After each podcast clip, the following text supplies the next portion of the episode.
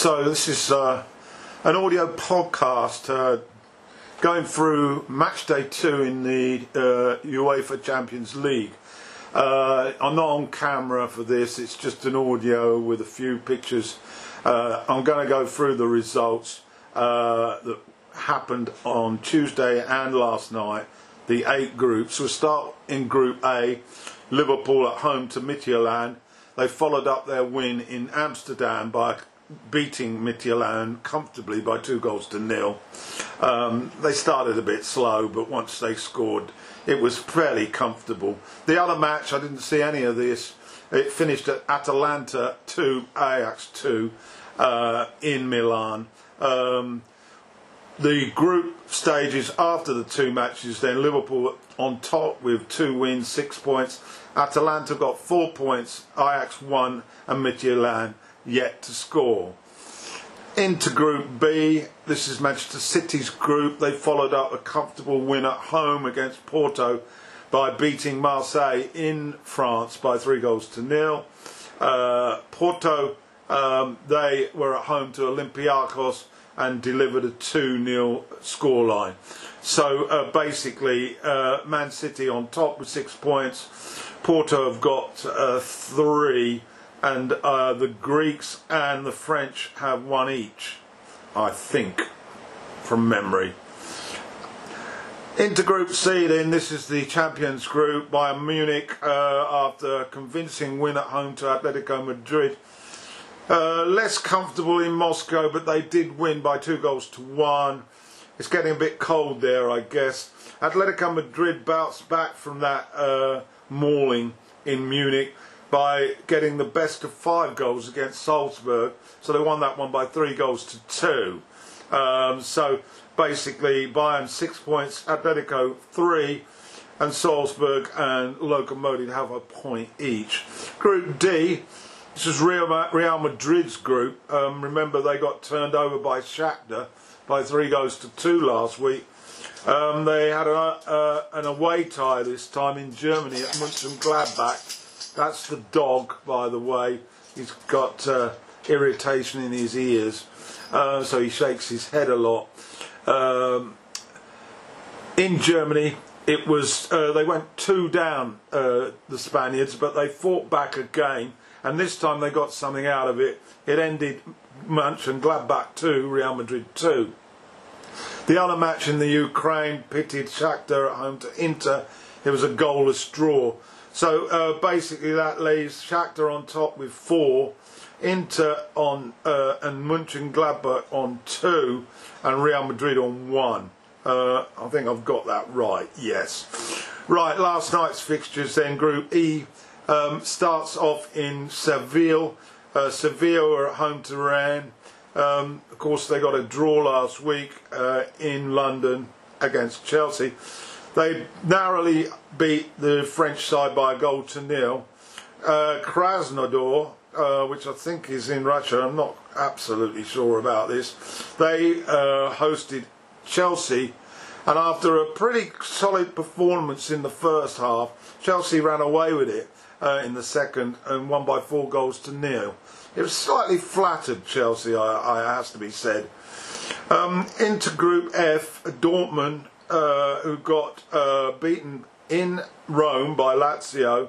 They were at home to Zenit, and they, uh, after looking rather ill at ease, two late goals uh, meant that they got their campaign off and running. They beat Zenit by two goals to nil. The other match was in Belgium, Bruges against Lazio. It ended 1 1. Uh, so Lazio are on top in that group now. Um, then into Group G, um, the big match of the uh, match day two was in Turin, Juventus against Barcelona. No Ronaldo though, he didn't manage to beat the COVID uh, quarantine. Uh, uh Messi, of course, started for board uh, for Barcelona. Uh, Juve, I think, on count, I think they had three, maybe four goals disallowed for offside and various infringements. Barcelona scored two and those survived the VAR, one by Messi. So Barcelona uh, beat Juventus in Turin by two goals to nil. The other match was in Hungary uh, between uh, Ferencváros and Kiev. Both lost their openers and they uh, they levelled this one. They got a point out of it, each of them. The final score was Ferencváros 2, Kiev 2. Um, now the last group, the one that I was really waiting for, and I was lucky enough to get a download of this uh, this morning and watch the whole match. Um, I'm talking, of course, about Manchester United against Leipzig. Now Leipzig, of course, uh, got to the semi-finals of the campaign uh, that was played out a few months back, uh, eventually going down to Paris Saint-Germain. Uh, but and they're currently top of the Bundesliga. So this looked a very stiff task for Manchester United, particularly as their home form is pretty wretched at the moment. Uh, but um, it was a fairly level first half hour, not a lot of chances. But then United opened the scoring with uh, Mason Greenwood back in the side. And into the second half, although Leipzig looked very good on the ball and threatening, the United defence looked pretty solid, it has to be said. The outstanding performer for me was Wan Bissaka right, right back. He, he is possibly the best tackler in the Premier League.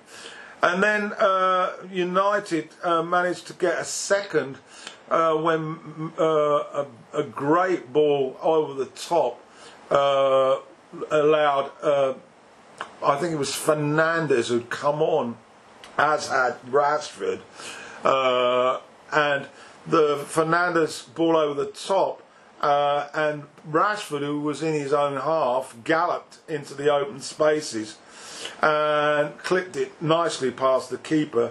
We had to wait a long time for the VAR, but they awarded the goal.